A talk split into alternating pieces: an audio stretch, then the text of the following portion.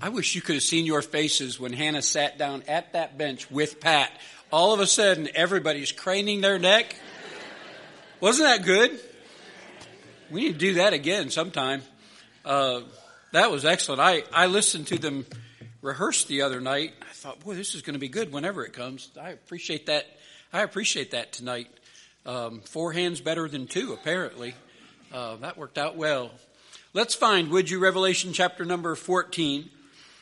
And um, tonight, and then, Lord willing, next Sunday morning, we're going to look at the idea of when the end comes. So tonight, part one, next Sunday morning, if God allows us to be together next Sunday morning, part two, when the end comes. These next several verses uh, that we'll look at can be broken up into two parts. When the end comes for the sinner, we'll look at that tonight. Next Sunday, when the end comes for the saint. Two very different stories, isn't it? You know it already.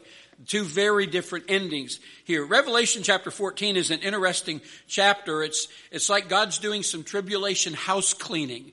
Uh, in this particular passage. In verses 1 through 5, we looked at that this morning. We get reintroduced to the 144,000. Uh, these are the Jewish evangelists who've been saved and sealed, and they were commissioned to take the gospel to the world, to those people who never had the opportunity to hear it before the rapture. And they go out across every people group. The Bible says that when we get to heaven, every people group in the world will be represented there. That's an interesting thought.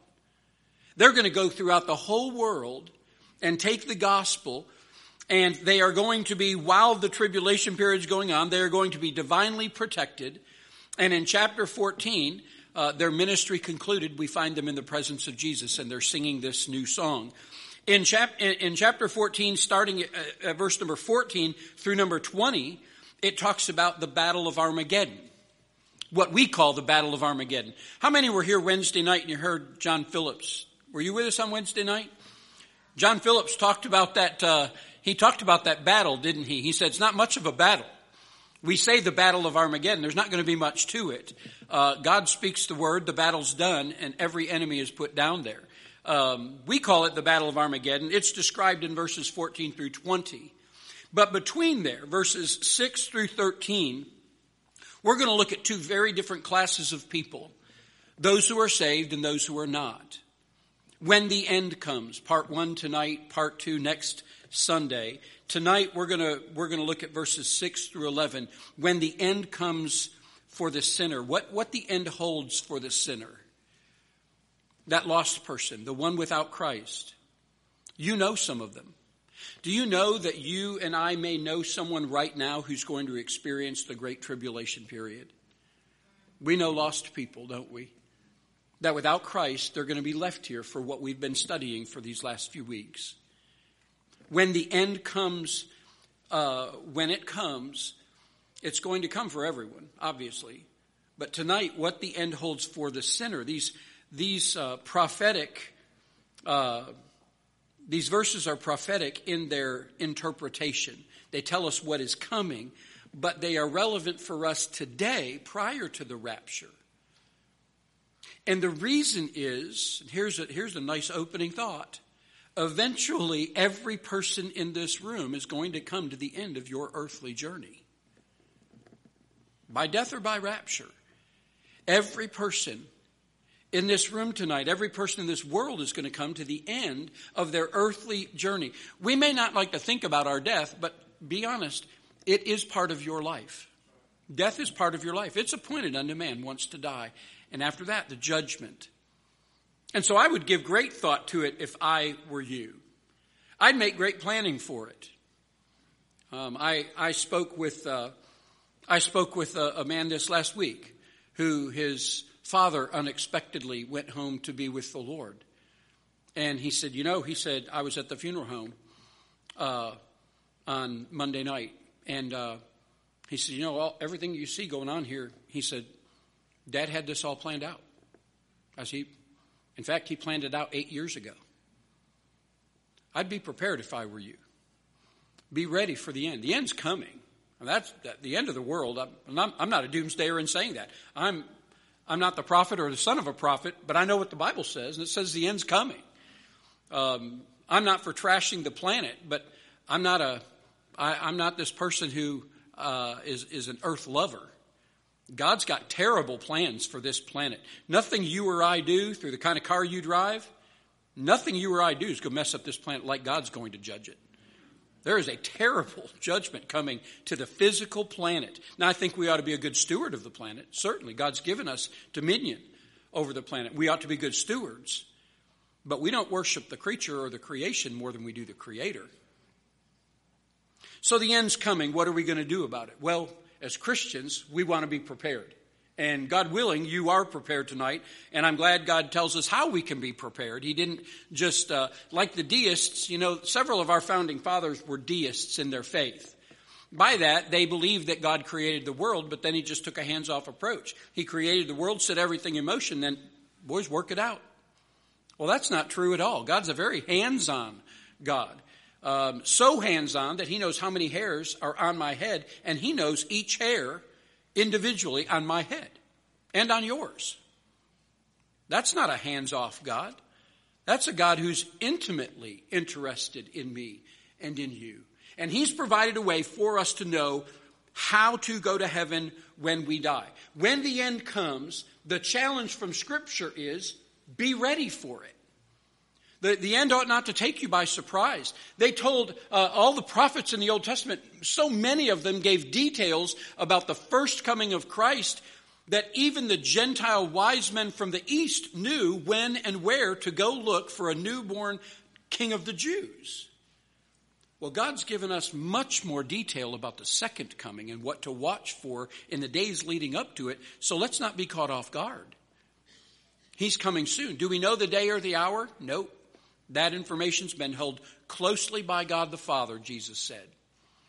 But we can know the times in which we live. So be prepared. When the end comes, time to prepare is done. It is done. In fact, I, I, wrote this down. Whatever state we are in at the end is the state in which we will reside for eternity. I'm not talking about Tennessee or North Carolina. I'm talking about whatever spiritual states you are in at the end, that's your state for eternity. I know there are religions out there that talk about people being baptized for the dead, and you can pray for the dead. Don't waste your time or energy because God says when the end comes, Whatever state you are in at the end is the state in which we will reside for eternity. If you die saved, you're saved for eternity. But if you die lost, if your loved one dies lost, they're lost for eternity. So tonight, in these five or six verses, verses 6 through 11, what the end holds for the sinner. Ecclesiastes chapter 11 and verse 3 says this. How plain is this? If the tree fall toward the south or toward the north, in the place where the tree falleth, there it shall be. That's pretty plain, isn't it? If a tree falls in the woods, back here behind our church, if a tree falls back here, and if it falls pointing north, pretty much where it is. If you die unsaved, that's pretty much where you are. That's, that's it. This is a scriptural principle here. So our lives are determined this side of eternity. Be ready for it. I had a pastor up in Michigan. He said that this life that you and I have been given is the dressing room for eternity. This is not the big show. This is the preparation. This is the dressing room to get ready for eternity. So we want to make sure that we understand exactly what's going to happen to the lost people because hopefully it will motivate me better and motivate you better to share the gospel with those that need it. It's not good enough that I'm not going to hell. It's just not good enough that I, I have that salvation. What I need is to be willing to share that with others and ready, ready to share it with others. I may not be able to answer every Bible question that someone has, nor may you, but we can tell them what happened like Paul did. Paul just told them what happened to him. You remember, I love that, that blind man in John chapter number 11. Remember him? They were asking about all those religious Jews. Jesus healed this guy, and all these religious Jews are asking this blind man, Well, who was it that healed you? Where he come from? What is he saying? What and, and the blind man said, Wait a minute, I don't know all those things. But I do know this. Remember what he told him? I was blind.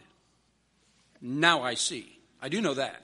You may not have the answer to every Bible question someone throws your way, but you can tell them this. I don't know that, but I do know this.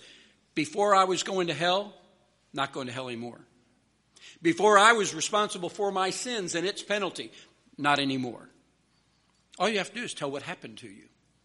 So hopefully what we, what we see tonight in Revelation 14 will help us do that. Tonight, part one, Lord willing, next Sunday, part two. Tonight, let's look at what the future holds, what the end holds for the sinner. Verse number six, Revelation chapter 14. And I saw another angel fly in the midst of heaven, having the everlasting gospel to preach unto them that dwell on the earth, and to every nation, kindred, and tongue, and people, saying with a loud voice, Fear God and give glory to him, for the hour of his judgment is come, and worship him that made heaven and earth and the sea and the fountains of waters. And there followed another angel, saying, Babylon is fallen is fallen, that great city, because she made all the nations to drink of the wine of the wrath of her fornication. And the third angel followed them, saying with a loud voice, If any man worship the beast and his image and receive his mark in his forehead or in his hand, the same shall drink of the wine of the wrath of God, which is poured out without mixture into the cup of his indignation, and he shall be tormented with fire and brimstone in the presence of the holy angels and in the presence of the Lamb. And the smoke of their torment ascendeth up forever and ever. And they have no rest, day or night, who worship the beast and his image, and whosoever receiveth the mark of his name. Wow, that is a brutal passage of scripture. Is God, let me just ask you, because I, is God being at all unclear here? I, I don't, I don't think, I might be wrong, I don't think this is hard to understand. There is such a high percentage of those words that are one syllable words in that passage of Scripture. The truth is, God is being very clear. He wants people to know there is a terrible price to pay for rejecting my son. There's great reward for accepting him, but to reject him, there's a terrible price to pay. And he describes it here. So we're going to look tonight at what the end holds for the sinner. We've prayed and we've asked God to bless his word to us tonight to know what to do with it. So let's jump into this outline. We have three angels that we're looking at. They, they show up one right after another, and each of them have a distinct message. So let's look at what they say tonight. First of all, I want you to see in verses 6 and 7 a final proclamation. A final proclamation. The message being delivered to the earth, and I lo- don't you love the way that reads? This angel comes, he has the everlasting gospel don't you like that? I, I, take great comfort in that. The gospel that saved me, the gospel in which I, I, have, I have banked my eternity on the veracity of this gospel. And here we are at the end of time, at the end of, of the world, and God's saying this listen, it's the everlasting gospel. It's not going to change. You banked your eternity on it, it's going to be there. This message comes from this angel. He is preaching the everlasting gospel. It's the same message that Jesus preached. It's the same message that Isaiah preached when he said, he quoted God saying, Look unto me all the ends of the earth. It's the same message Paul preached. Charles Haddon Spurgeon and Mr. Moody, they preached it. We're still preaching it today. It's the everlasting gospel. It's true. The gospel is defined, and you know this, it's defined in 1 Corinthians chapter 15 at the very beginning of the chapter. And it says, here's the gospel. This is the gospel that's been delivered to you. The gospel is the death, burial, and resurrection of Christ.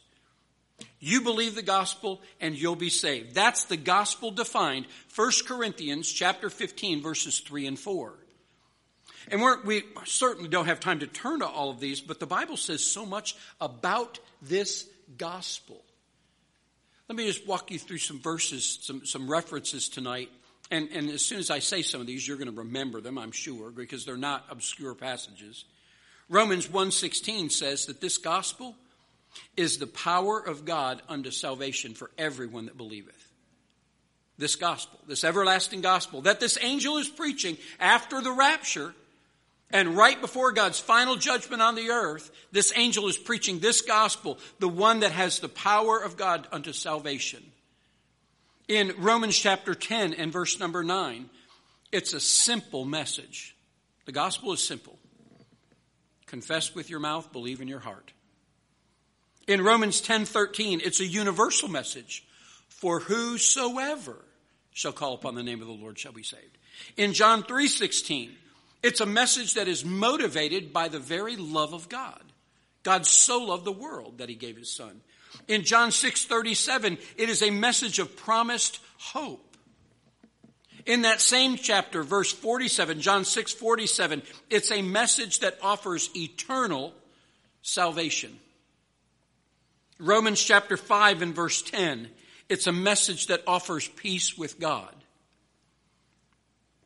It's the message that's hinted at in Genesis 3:21 when the Bible says and here's the hint. You remember after Adam and Eve sinned, they were naked. And it dawned on them, they didn't know it. But it dawned on them after they sinned, they were naked. So what did they do to take care of that? You remember? With what? Fig leaves. They went out got some plants that they could have grown and tried to work out their own covering for their sin. God said, that's not going to be good enough. So animals died because when, when God covered them, He covered them with an animal's skin. So some kind of animal died so that their sin could be covered. That's the first hint of the gospel. It was on the gospel is the message of somebody else taking care of my sin, taking care of your sin according to John chapter 14 verses 1 through 6 and Acts chapter 4 and verse 12, this gospel, this everlasting gospel is the only message that can save a soul from God's judgment. So when we read in this verse 6 that another angel comes in, he's flying in the midst of heaven, and he's flying, I believe, within the atmosphere of earth, and he is audibly crying out, He's crying out a message presenting the everlasting gospel, the same gospel that saved you, the same gospel that saved me. Yet, with all of these things going for the gospel hope, eternality, peace, forgiveness with all of these things going for it, this message is by and large rejected by the world and it will be even more so in this day. Have you stopped to think about this? That the large majority of the people in the world who have heard the gospel have rejected it. Not even close. It's, it's not even close, the, the, the ratio. Most people who have heard the gospel have ignored it and rejected it. They've done that in the past. They're doing it today and they're going to do it when this angel is proclaiming the everlasting gospel. Most people, even in that day, with all the things they see, all of the supernatural things that are seen in the world, most people are going to reject this gospel. I thank God for the millions who have been saved and for many more who will yet be saved. But far more are going to be lost than are going to be saved. How, how do you say that, Pastor? Why do you say that? Jesus said it. I didn't say it. My, that's not my quote. That's Jesus saying there are really just two roads in this world. There's one that's broad and there's one that's narrow. There's one that leads to destruction. There's one that leads to life everlasting. And he uses very easy, again, very easy to understand words, doesn't he? That broad way that leads to destruction, he says this, many are on that road. And he goes to the complete opposite end of the spectrum to describe those walking the narrow road to life everlasting. He says there's few that find it. The majority of the people who have heard the gospel and they understand what the gospel is, they've rejected it. And that's going to prove true in the tribulation period. Most in the tribulation are going to refuse to hear these 144,000 evangelists and these two witnesses. They're going to celebrate when the witnesses die. You remember how they, they party in the streets around the world. They celebrate their death. That's rejection of the gospel. During the final days of the earth, the everlasting gospel is going to be heralded not by a man, but by an angel that I think is going to be visible. And the world's still going to reject this. Now, I, I can't say for certain, but I, I believe that angel's going to be visible. I know he's going to be audible. Because the Bible says there in verse number six, he has the everlasting gospel to preach unto them that dwell on the earth, to every nation, kindred, tongue, and people. And verse 7 says what? He says this with a loud voice. I think he's going to be visible and audible. And most are going to reject him. Revelation chapter 14 shows that after the world rejects all human efforts to bring them to Jesus, the 144,000 have gone out, they've been preaching for seven years. The, event, the, the two witnesses there in Jerusalem have been preaching for years. Human efforts Men, physical, literal men, they've been preaching. After all human efforts have been exhausted, God sends an angel to preach this gospel to a universal audience once again. He's going to call everyone, everywhere, to flee the wrath that is coming. He says, Fear God and give him glory, for the hour of his judgment is come. He's preaching judgment. But he's giving, here again, is God not a gracious God? Here again, he's giving another avenue of escape. The 144,000 have been preaching it. The, the two witnesses have been preaching it. Now here's an angel preaching it. The whole world invited to come to Christ for salvation. He's going to call people to refuse the Antichrist. Don't take that mark. This angel's call will be a powerful proclamation by a powerful preacher. In my mind, and you're, you're probably the same way, in my mind, if I look out there and see an angel flying around and I hear him saying, God is getting ready to judge this world, I'm thinking, how in the world can you reject that message? It's one thing if some, if some young preacher stands up in a church somewhere and says that. It's, it's something if Billy Graham stands in a stadium says that to 100,000 people. Because he's just a man. But an angel flying around proclaiming that, that God is going to judge the world? In my mind and in your mind, you're thinking, how in the world can people reject this? I mean, human preachers have been saying for thousands of years now, you need to get saved. Jesus is coming. We've been saying for 2,000 years, Jesus is coming back.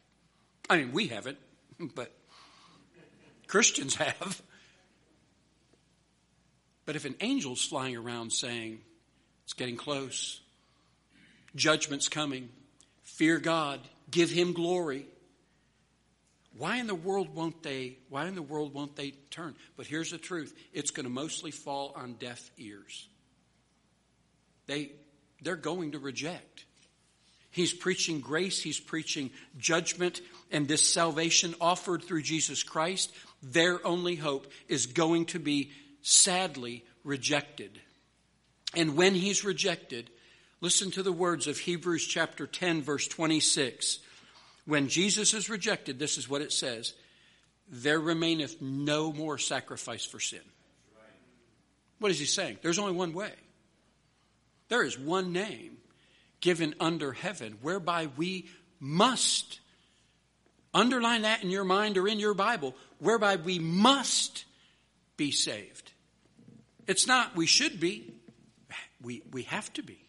We must be saved. This first angel appears to be God's final call to the world. Paul's words in 2 Corinthians 6 2 will never be more true in that day when he says, Today is the day of salvation. I think you're looking at God's final call to the earth in Revelation chapter 6 or chapter 14 verses 6 and 7. I think you're looking at God's final call to the earth. Fear God. Give him glory. It's a final proclamation. Tell your friends and your loved ones that you don't want to go to hell. Tell them, don't put this off. There's a final proclamation here. Verse number eight, second thing. Verse number eight, there is a fatal pronouncement. Now, verse number six and seven, you've got grace being extended, don't you? Come to God. This angel's flying around with the everlasting gospel. That stops in verse number eight. A second angel shows up. Another angel, it says. That word another means another of the same kind. So it's a heavenly being. And he's saying this Babylon is fallen. And that's not a misprint in your Bible. Babylon is fallen, comma, is fallen. There's an emphasis being made there, isn't there? That great city, because she made all the nations to drink of the wine of the wrath of her fornication. Verse 8 is a fatal pronouncement.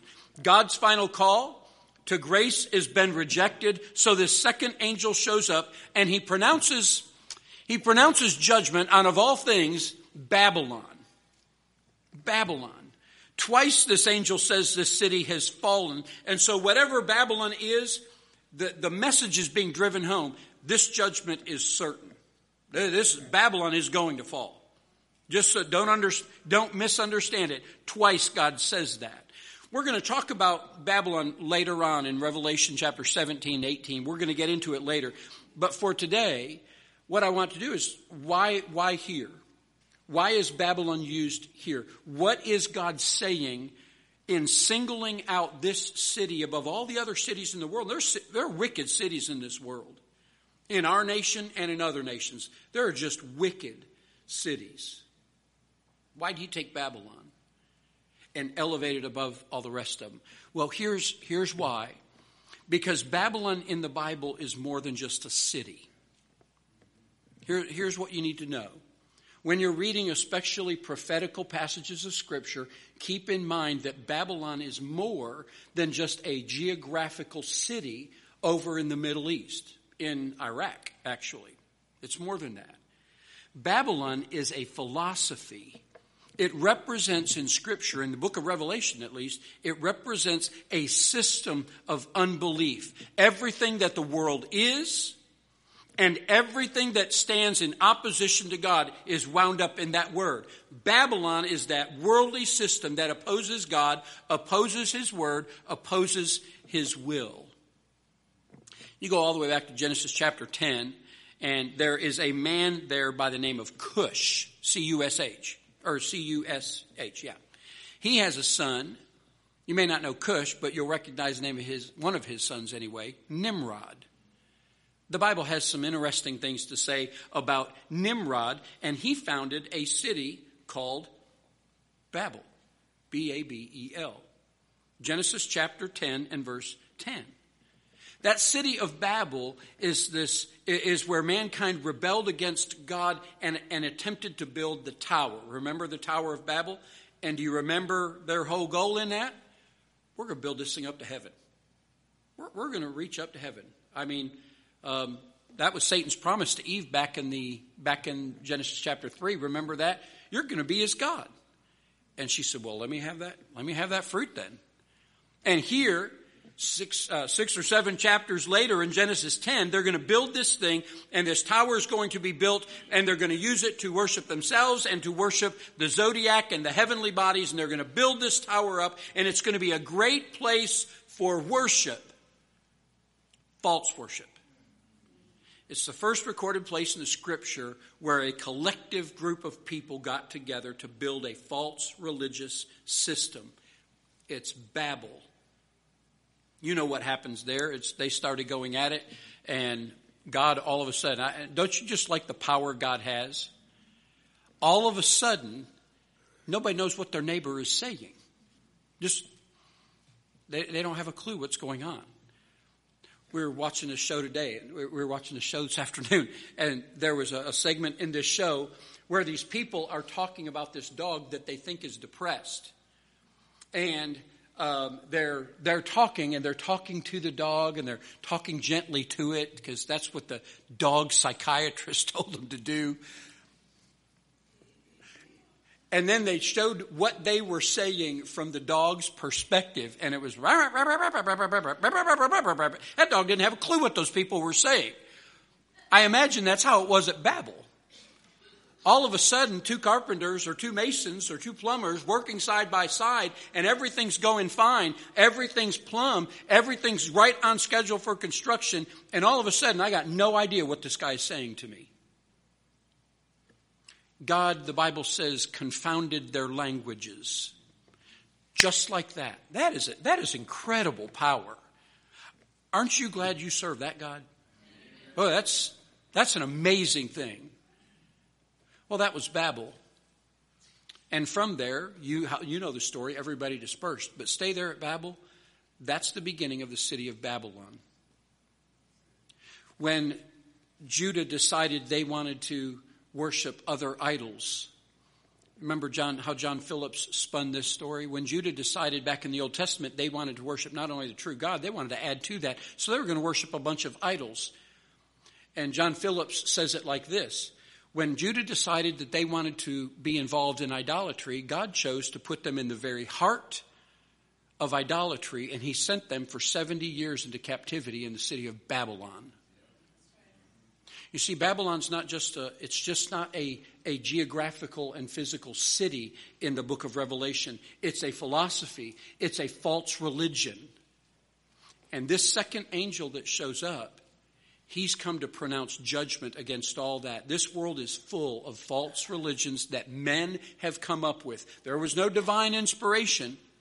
It was men's minds and men's depravity that they drove them to other gods. We want to blame that on the devil. Well, the devil was behind all that. No, I don't think so. I think when the children of Israel built that golden calf back there in in uh, the wilderness, I don't think the devil had anything to do with it. I think that's on us. That, that's on our heart. Now, I'd love to blame the devil for everything bad I do, but I don't get to do that because my heart is deceitful, it's desperately wicked. And man's heart drove him to find a God that would accommodate his sin. And so, Babylon. Nimrod is the father of false religion in this world, and it seduced people away from the true God. And they left Babel and they took that false, now their, their partnerships ended because they couldn't understand each other, but when they dispersed, they took that idea of false religion with them, and that's why you have false religion down in Brazil, and over in India, and in North America, and in Africa. That's why there's false religion everywhere, because when mankind spread. They may not have had the same language anymore, but they said they still had that same contaminated set of worship rules in them, a false religion other than the true God. That's why Babylon represents all of the world system that opposes God because that's its origin. So in the tribulation period, Babylon speaks of the economic and religious kingdom of the Antichrist. So when he says in verse number eight, Babylon is fallen, that's a proclamation God has come to clean house. Everything that man has set up economically and politically and spiritually that contributes to make this great, uh, this great city of Babylon in the world, this world system, God's coming to address that. You know, in, in the Old Testament, that passage of Scripture where you remember when David was running from Saul and he had 600 men following him and their families. And there came that part where he wanted to get some food from Nabal. Remember that? And he went to him, and, and culturally, this was an acceptable request. Could we get food for our men? And Nabal was just a churlish man, the Bible says, an angry, selfish, self centered man. and he re- refused him. Remember that? Do you remember David's response to that? When those servants, those messengers that he sent to Nabal to get the food, when they came back and they told David what he said, here was David's response Gird on your swords. Strap, them, strap on the swords, boys. Verse number eight is God girding on his sword. We're going to deal with Babylon. That's, that's, what, that's what the Trinity has come to. We're going to deal with this. False religion, this worship of money, this pursuit of pleasure, everything instead of me and instead of my son. Babylon's about to fall. And that's what he says. And he says it here twice. It's pictured, Babylon in this book is pictured as a harlot seducing foolish sinners of the world, leading them away from God with her lies. Now she's going to pay a terrible price for that. God's going to come in judgment. The philosophy behind all of man's heresy and all of man's rebellion is going to be destroyed. Now, first, God sent an angel out with the everlasting gospel. And he said, Fear God, give God glory. Rejected. Babylon's going to fall then. And here comes God, a final proclamation, a fatal pronouncement there in verse number 8, and then verses 9, 10, and 11, a fearful portrayal. I, I can't read, nor should you be able to, read verses 9 through 11 with any sense of peace. If you know someone who doesn't know Christ, verses 9 through 11 ought to bug you. And if they don't, God help your heart. There is a terrible judgment coming. Here comes the third angel. It says there in verse number 9. And in this vision, John sees this angel pronouncing God's judgment on all who have received the mark of the beast and who are worshiping the Antichrist. And he reveals what's going to happen to all of those who refused that everlasting gospel and they kept worshiping uh, Antichrist. Now he preaches this fearful message. And can I just say this? Every, every gospel claiming church ought to be preaching this message today. There is such a lack of, and let's just use, let's just use God's word here. There is such a lack of fire and brimstone preaching in churches today that no one's afraid to be a sinner. That's the truth. But boy, this, this sure lays it out very plain. Revelation chapter 14 verse number 9. The third angel followed them, saying with a loud voice, If any man worship the beast in his image, and receive his mark in his forehead and in his hand, the same shall drink of the wine of the wrath of God, which is poured out without mixture into the cup of his indignation, and he shall be tormented with fire and brimstone in the presence of the holy angels and in the presence of the Lamb and the smoke of their torment ascendeth up forever and ever, and they have no rest day nor night, who worship the beast in his image, and whoso receiveth the mark of his name. This is a terrible picture, and I think the only way we can grasp all this and, and make sure we get it, let's take it phrase by phrase, beginning at verse number 10. First of all, it talks about the wine of the wrath of God. Now, earlier we read about Babylon's wine. It's the wine of the wrath of her fornication. But now we're reading about the wine of the wrath of God. This pictures, that, that word wrath there, it pictures an exploding wrath.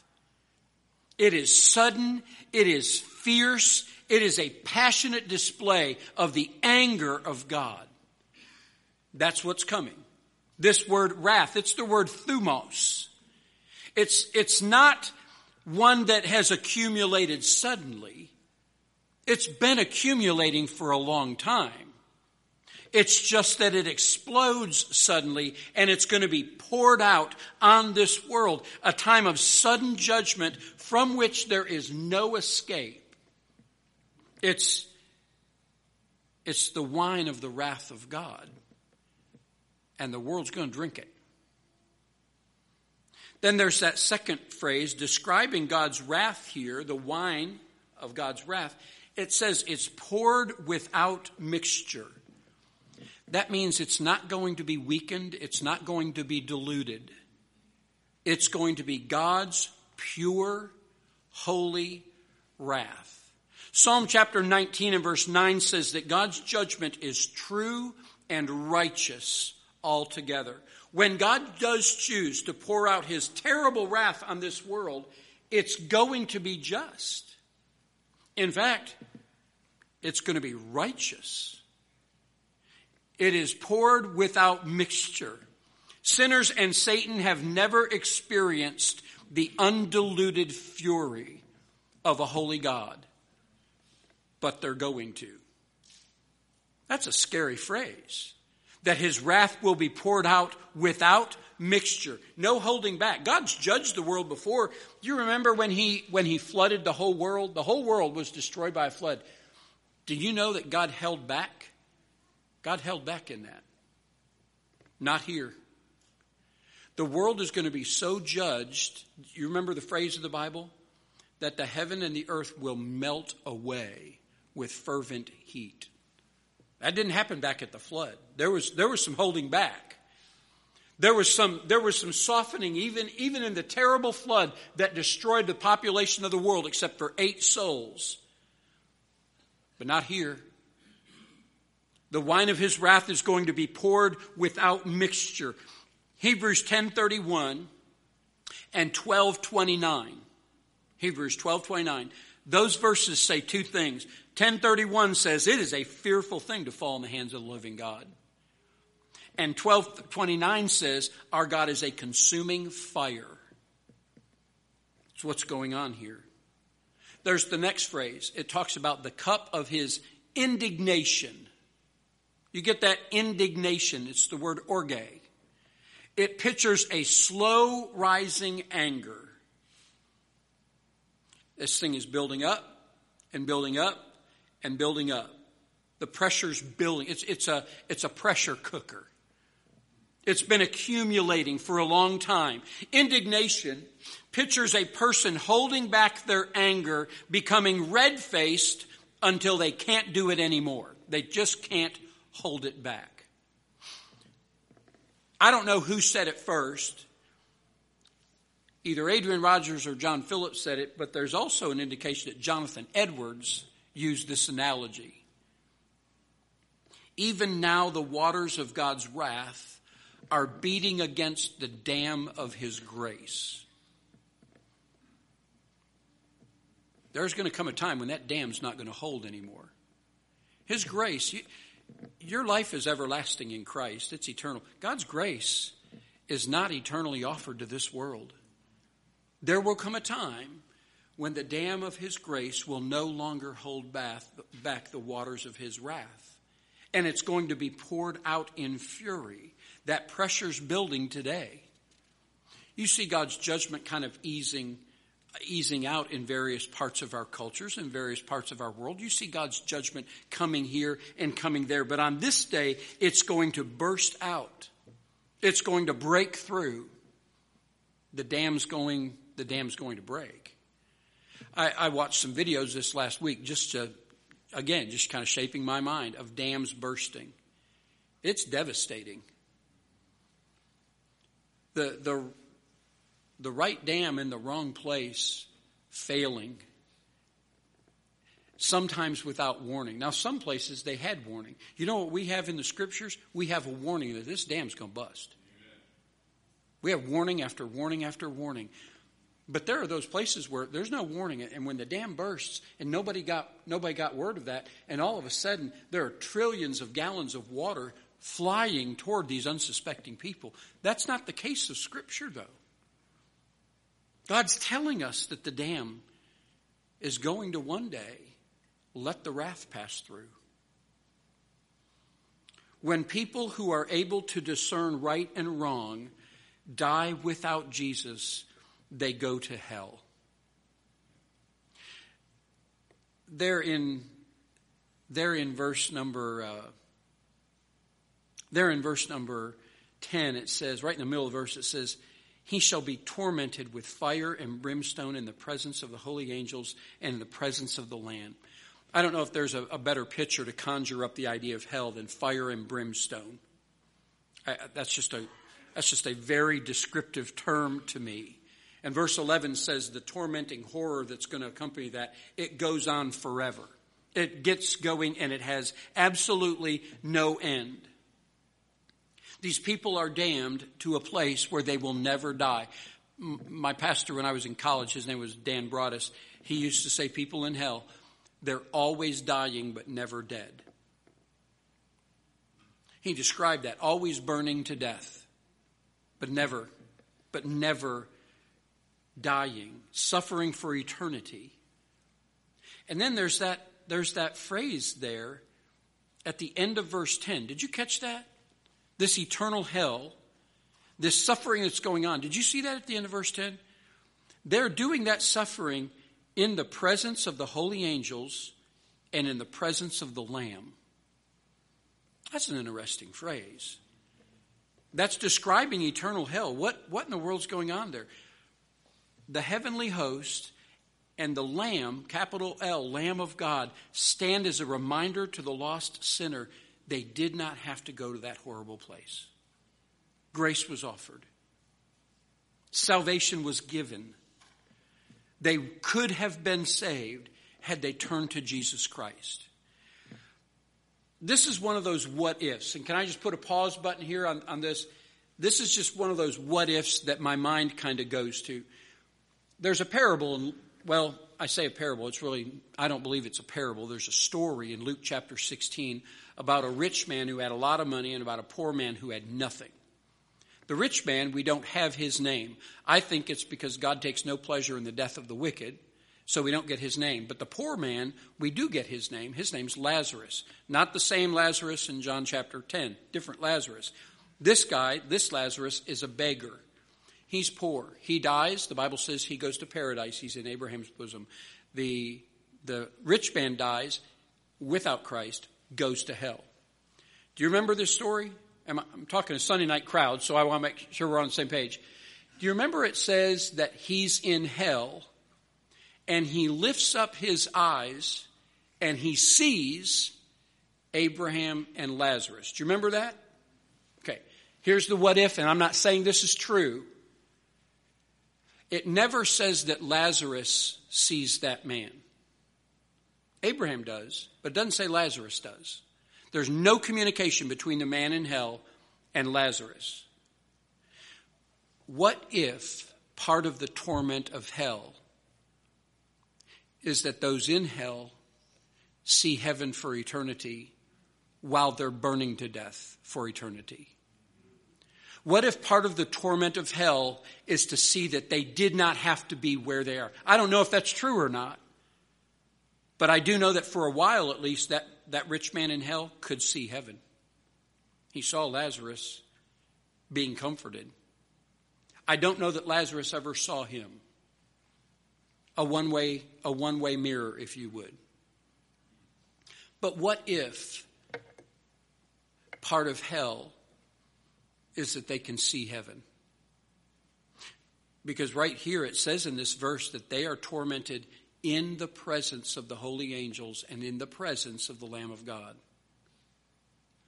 I don't know if that's true or not, but how, how terrible would that be? You know, it can be totally dark in hell, like it says in the scripture, and they still be able to see. How many of you have ever been in a movie theater and couldn't see, hardly see the person next to you? But you can see that screen. What, what if? Hell's a terrible place and the Bible says that it's going to be in the presence of the whole. They're going to this fire and brimstone, the suffering there, the torment that's suffered there. It's in the presence of the holy angels and in the presence of the Lamb. It didn't have to be that way for those people. Jesus came. Jesus died for them.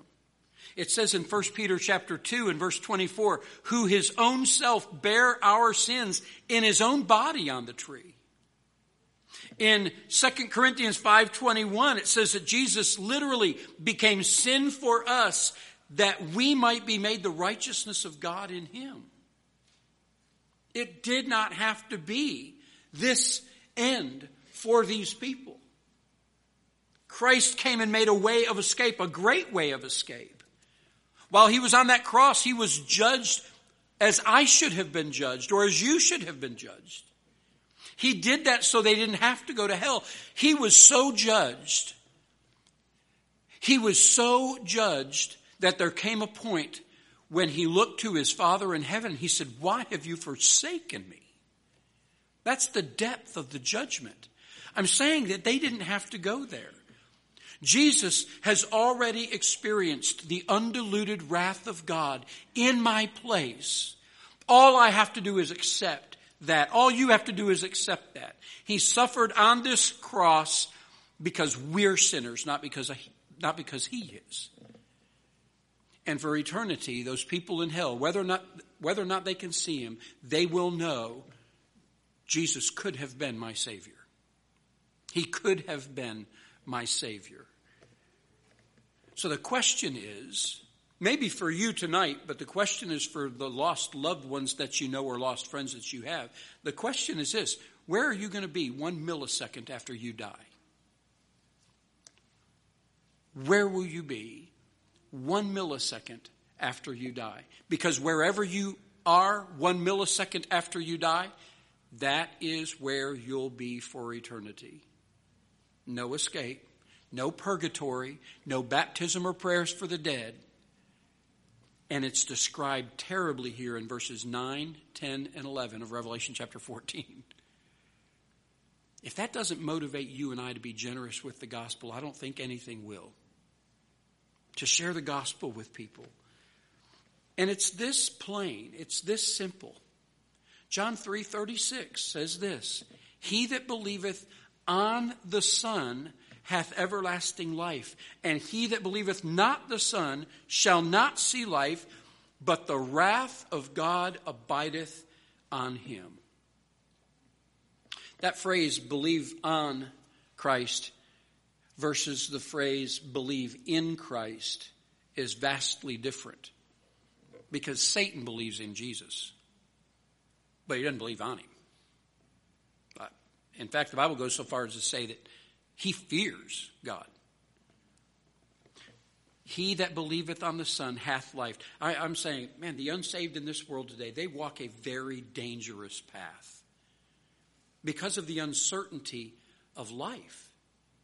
We don't know when this is going to take place, but we do know this one day they're going to lose everything. The only reason lost, would you think about this? This is our closing thought. The only reason lost people are not in hell today is because of God's mercy. That's the only reason. Because I deserved it. And you deserved it. The only reason lost people walking this earth today are not already in hell is because of God's mercy. But the truth is that any moment the dam of His grace bursts and his wrath will pour, pour through, and they will be plunged into a Christless eternity. How important is it that we get the message out? Jesus said in John 7 37, If any man thirst, let him come unto me and drink. We'll talk about it at the end of this Bible, but at the end of the Bible, the, the invitations are going out left and right. The Spirit says, Come. The bride says, Come. If you're thirsty, come. It's important to get this message out. Christian, these true words must motivate us to share the gospel. They have to motivate us to do that. And, and I, I've said this before, and if I'm wrong, God can correct me when I get there. I believe it's the primary reason you're left here after you're saved is to tell people about being saved. If God loves us like He does, why in the world would He leave me in a sin cursed body, living in a sin cursed world, fighting the opposition of Satan and all of his dominion? Why would God leave me here except to tell others about Christ like Paul did, like that former blind man did? Look, I, uh, whether he's this or whether he's that, I don't know. I can just tell you that I was blind and now I see. That's why you're here. And that's why I'm here to tell people about this Christ. The truth is that lost people don't have to go to hell today. They don't have to. They can hear the gospel, and the Holy Spirit can quicken their heart, and they can be saved. And they need to be saved. Because if they don't, Revelation 14, verses 9 through 11, is their unavoidable eternity. They must be saved by the name of Christ. They've, there is no un, other name under heaven whereby we must be saved. It is urgent, church. It's urgent that you're, you can get involved in a lot of things in this world. I know your job keeps you busy, your hobby keeps you busy. I, I know there are a lot of things you can be involved in. There is nothing more important for the Christian today than to be aware of lost people around them, that God has brought you into their path at a particular time. And it's the day that God has chose to save them. And you're right there with the right words. You're right there with uh, what the writer of Proverbs said. It's a word spoken in due season. Man, it's like a cup of cold water. Right what they need. So know God's word. Know how to tell somebody about how to be saved. You say, Pastor, I don't know it. Then learn it. It's not hard. How did you get saved? What verse did someone show you in the Bible that, for lack of a better term, just puts you right over the edge? Was it that verse that says, For whosoever shall call upon the name of the Lord shall be saved? And some good gospel Christian, gospel believing Christian said, Now look, where it says whosoever, just put your name there. You ever heard that? Romans ten thirteen. You can lead someone to Christ. You just have to know that one verse. For whosoever shall call upon the name of the Lord shall be saved. Now look, put your name where it says whosoever. For if Mark Campbell will call on the name of the Lord, he'll be saved. I, I can't tell you how urgent this is, church. I, Christ is coming and he's coming soon. And I know the, the doubters and the skeptics, they're saying what they said to Peter. People have been talking about the coming of the Lord forever. They have been. And it's no less true today. He's coming soon. You and I need to do what we can do to, to share the gospel with people, for people to be saved. Be ready with an answer. When someone asks you about the hope that you have in Christ, be ready with an answer. Peter says in chapter, 1 Peter 3.15. Be ready with that answer. Be ready to go. Let's stand together, can we? Father, your word is true. And at times, the words that are true in the Bible that we read give us great comfort and they bring peace. Uh, that song Stephanie played this morning about it is well with our soul. Your word encourages that wellness of our soul. And then there are passages of Scripture like this when we read what the end is holding for the sinner. And it does not give us peace, it stirs us up and it makes us it makes us nervous for people and fearful for people who don't know you. And God, I know that there are people in this room right now, they are thinking of somebody that they know who isn't saved. Lord, would you provide opportunities this week for us to cross paths with those people that you're ready to pull into your kingdom? You're ready to birth them into the family of God. You're ready for them to have their sins forgiven and now they've had the seed sown. That seed has been watered, and you're ready to bring a harvest in their soul. Help us to be ready to be tools in your hands to share the gospel that someone will be saved. Thank you for saving us. Lord, we didn't deserve that. Thank you for your grace and your mercy extended to us. I pray, Lord, that you'd impress upon us the need to be faithful witnesses in your name I pray. Amen. Would you hold your head bowed for just a moment? I'm going to give you an opportunity tonight to respond to